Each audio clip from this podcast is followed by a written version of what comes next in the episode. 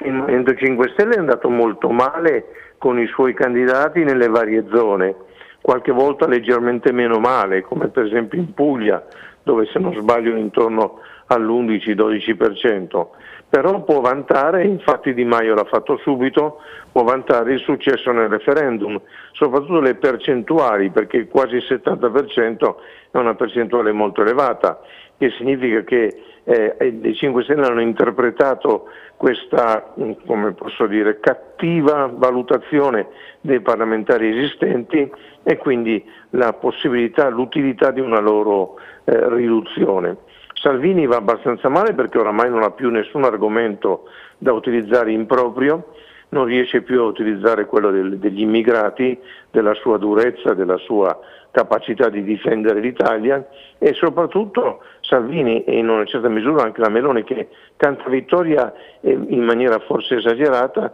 dimenticano che non hanno nessun sostegno in Europa e Salvini ha commesso di nuovo non un errore ma un atto molto sgradevole salvando Lukashenko e non censurando quello che è avvenuto in Bielorussia. L'altro dato è, forse non era neanche questo scontato, è la quasi archiviazione di Italia Viva agli occhi degli elettori, il partito di Renzi. Abbiamo eh, sentito dal segretario del PD dell'Emilia Romagna un'apertura al dialogo con questo soggetto politico, però forse l'invito a Renzi di riaccomodarsi dentro al PD forse sarà messo nel cassetto, oppure no? Ma io non, non, avrei dato per scontato una cattiva prestazione, invece la vediamo, è giusto vederla nei numeri, non ha nessuno spazio, di nuovo non ha nessuna idea particolare tranne qualche volta prendere le distanze dal PD per cercare di strappare qualche dissidente al PD. Io archivierei questo tipo di esperienza, mi auguro che lo facciano anche a livello nazionale attraverso una legge elettorale che eh, tenga lontani dal Parlamento piccoli gruppi che sono soltanto disturbatori e non capaci di, di, di, proporre qualcosa, di aiutare un governo o al limite anche un'opposizione a funzionare meglio, a essere cioè, cioè intelligentemente capaci di individuare quella parte di elettorato che è insoddisfatta di come va la situazione e che ha delle idee e anche ha dei voti. E in questo caso Renzi e Italia Viva non hanno né idee né voti.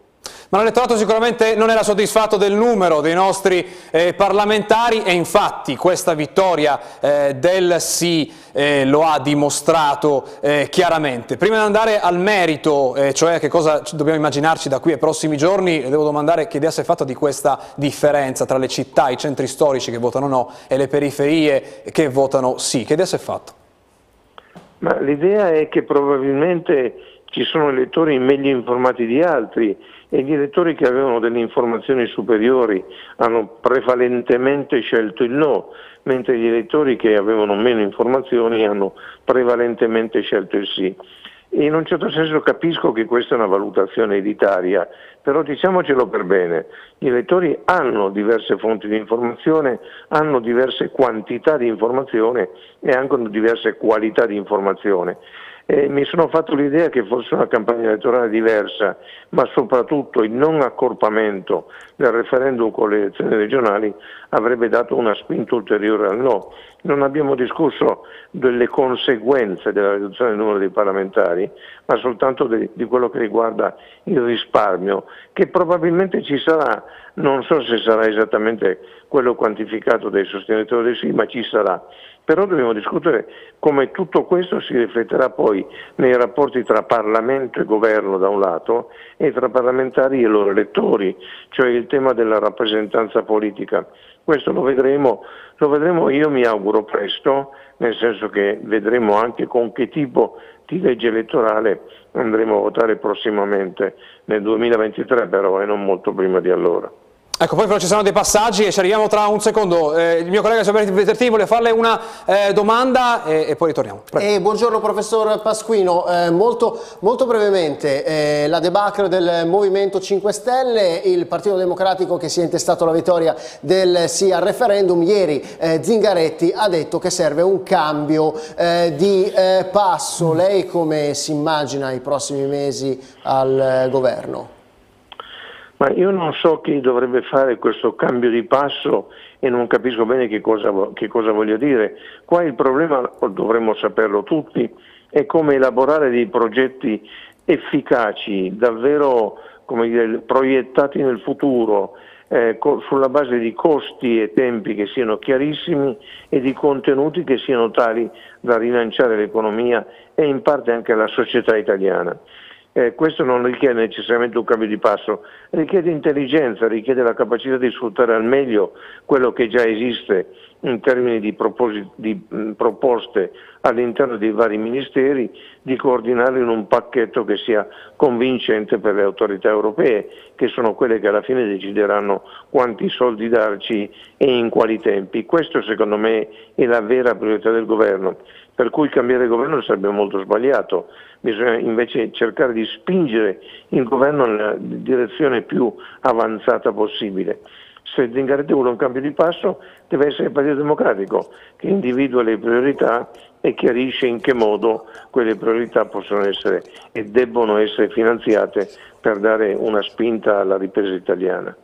Professore, prima di lasciarlo andare devo leggere la dichiarazione di Renzi perché mentre noi parlavamo di lui sull'Anza è venuta fuori la dichiarazione di Renzi che la pensa diversamente eh, da lei, forse non è la prima volta. Il dato di Italia Viva dice Matteo Renzi è stato straordinario, Abbiamo triplicato la cifra che ci veniva accreditata dai sondaggi della vigilia. Ditemi se ci sia mai stato un partito che al suo esordio alle amministrative abbia raggiunto numeri simili. Italia Viva c'è ed è ancora più attraente nel Paese e in Parlamento. Queste le parole del leader di Italia Viva nella conferenza stampa a Montecitorio che eh, si è appena eh, conclusa. Eh, avete visto due elezioni diverse? Eh, sì, credo di sì, credo che in realtà Matteo Renzi non voglia vedere nulla, queste sono delle fanfaronate e sta facendo delle affermazioni che potrebbero essere facilmente smentite andando a vedere i dati, per esempio andando a vedere i dati del Movimento 5 Stelle quando fece irruzione nelle elezioni amministrative e fra le varie altre cose conquistò anche il comune di Parma, subito dopo conquistò la regione Sicilia e così via. Eh, però se, si, se, è contento di questo, pazienza. Eh, contento non, lui, non... contento lui professore? Sì, però non contenti tutti, è contento lui, ma certamente non contenti molti dei suoi candidati che non sono entrati da nessuna parte. Da ultimo possiamo dire che al Movimento 5 Stelle, che ancora una volta va male nelle amministrative, sopravvive, però si afferma eh, il sentimento eh, dell'antipolitica quando si tratta dell'affermazione eh, del sì, eh, oppure la lettura è quella di chi eh, ha sostenuto il no, l'abbiamo sentito anche nella, eh, nelle sue opinioni, c'è dell'altro in questa vittoria del sì, c'è una volontà di cambiare l'assetto politico del Paese? Ma una certa parte dei elettori che hanno votato sì hanno votato anche sperando che questa sia una riforma che apre la strada ad altre riforme, cioè una legge elettorale decente, che ricordo l'attuale, la legge vigente è stata scritta da, dall'attuale capogruppo di Italia Viva alla Camera dei Deputati, che non ha quindi nulla di cui vantarsi, di avere anche un rapporto diverso tra governo e Parlamento, che per esempio riduca il numero dei decreti leggi e legge e consenta una vivace dialettica eh, tra il governo e l'opposizione. Ci sono molte cose nella vittoria del sì, come d'altronde ci sono molte cose nella sconfitta del no, perché una parte dei elettori del no pensavano che questa riforma fosse sbagliata nel modo come è stata fatta, ma non che non si possano ridurre il numero dei parlamentari. Lo si può fare ad esempio passando ad un monocameralismo vero e al limite con una seconda Camera molto ridotta che, che, svolge alcuni compiti, magari anche quelli fondamentali, di avere un rapporto serio con l'Europa, di analizzare fino in fondo tutto quello che si fa in sede europea e di contribuirvi da parte italiana. Quindi certo l'elemento predominante era tagliare il numero dei parlamentari, non c'è dubbio, basta entrare in un bar e questa opinione è ampiamente diffusa, però se è solo tagliare non ci siamo, non, non stiamo riformando il sistema politico italiano in questo modo.